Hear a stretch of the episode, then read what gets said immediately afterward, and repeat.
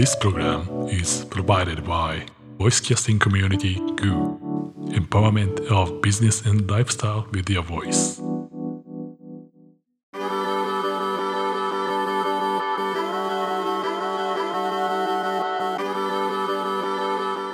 皆さんこんにちは、ヒデです。このチャンネルでは日替わりで私ヒデの好きなものについてお話ししています。日曜日のテーマはサウンドベース。たくさんの楽器をかじったり、DTM 初心者の自分が音楽の楽しさや音にまつわるお話をしています。今日のテーマなんですけれども、デュエットの裏側についてです。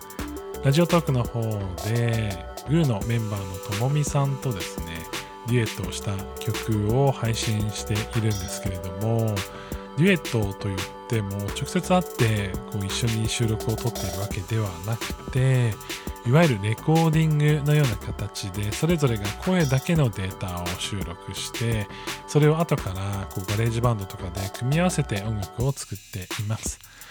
えー結構ねそのまあ、デュエットというと掛け合いがあるイメージが皆さん強いかなというふうに思うんですけれども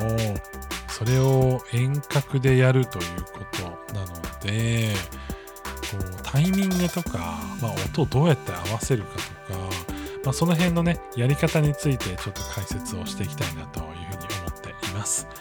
えー僕はですね実際これをやるにあたって、まあ、今までだとこう一回撮った、まあ、音源と声が一緒になったやつに対してさらに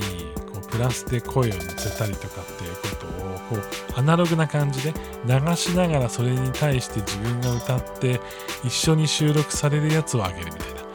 感じのことをしていたんですけれども、まあ、そうするとどうしてもこうエフェクトというか例えばリバーブかけたいなとエコーかけたいなみたいになった時に片方の音だけ片方の声だけにかけたりとか声だけ要は音楽じゃなくて声だけにエコーかけたいんだけどなっていう時になかなか難しくなってしまうんですよね。なので、まあ声と声と音楽っていうのをこう別々にとってそれぞれでこう音量調整したりとか、エフェクトかけていく必要があって、えーどうやってやってるかというと、まあ、僕が今言ったデモテープ的なものを取って例えば音楽に対して僕が音を乗せますと。でその後出力して、えーそれをこうともみさんにこう送ると。でそうすると、まあ、それを聞きながらともみさんはその自分の声を取るわけなんですけどもその音楽をただただ聴きながら声だけの部分をマイクに向かって歌ってその声だけの部分の音源をもらうという感じになってます。で僕はじゃあ逆にどうやってやってるかというと GarageBandでこうトラックというのを分けることができるのでトラックを分けて裏で音楽を流しながらその表のその声の部分だけを別の収録として撮っています。で GarageBandってすごくあの使いやすいソフトでかつ無料で、まあ、高機能なソフトなんですけれどもトラックを分けるとそのトラックに入力しているものだけが、えーそこに収録されるようになります。僕の場合はオーディオインターフェースというものを使ってマイクをつないでいるのでそのマイクからの入力だけ、まあ、いわゆるそのヘッドホンに流れてる音じゃなくてマイク入力だけをそのトラックに入力することができるので音楽の部分は残らず声の部分だけが残っているという感じになっています。え僕の今この聞いていただいている収録自身も、えそれで作っていまして、え実はこう BGM は後からつけているというか、まあ、後からね別のトラックとしてつけてるんですけれども、えそういった使い方もパソコンがあればできるということで、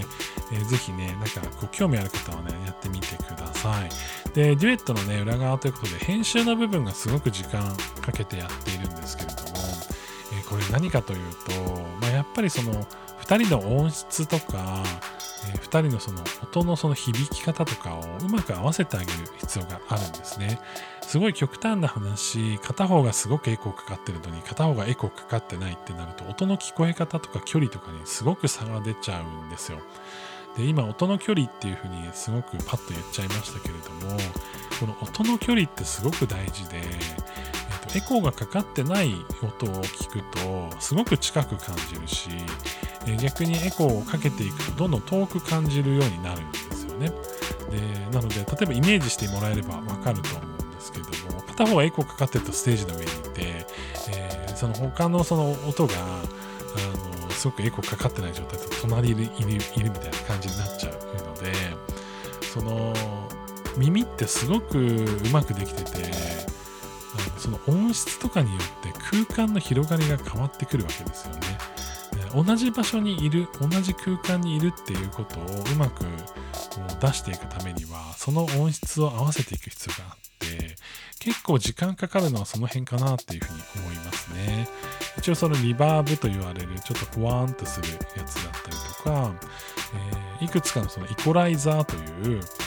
どの部分の音の高さを調整するか、まあ、大きく出すか小さく出すかっていうのがあるんですけどもそれも結構駆使して音のこの粒を揃えるというか距離感をこうちゃんと揃えていくっていうのが結構大事だったりするかなというふうに思います、まあ、あとはタイミングとかが結構ずれてきちゃうと気持ち悪くなっちゃうので最終的にこう音源をこう組み合わせるときにタイミングがねずれてればそれをちょっとずらしたりとかピッチがちょっとずれてればピッチちょっと調整したりとか、なんだろう皆さんにお聞きいただく状態の中でどういうふうにクオリティを上げていくかっていうのは考えながらやっていますね、えー、最近ちょっと話してて面白いって言われたのはあのコーラスですね。ハモリの部分を僕自分が例えば歌って自分のハモリの部分を自分でまた取り直せばね、ちゃんと綺麗に出るはずなんですけれども、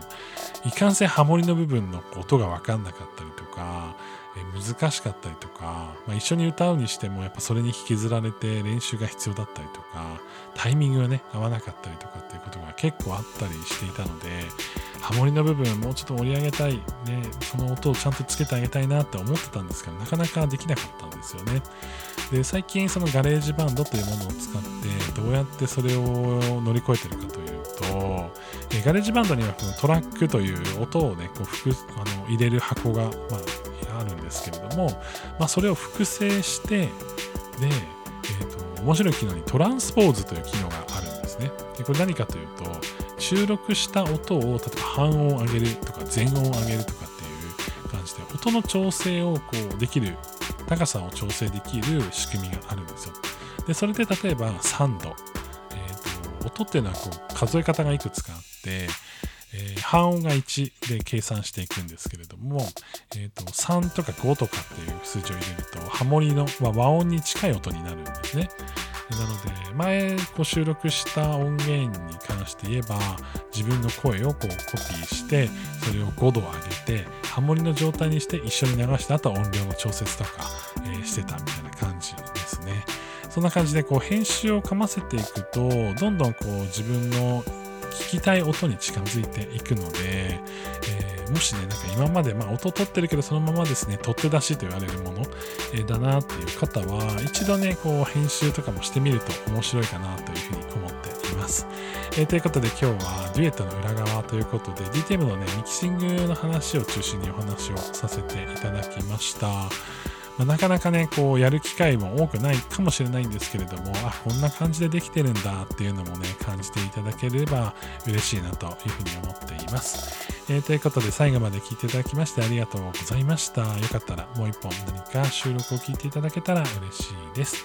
それでは皆さん良い一日をお過ごしください。ヒデでした。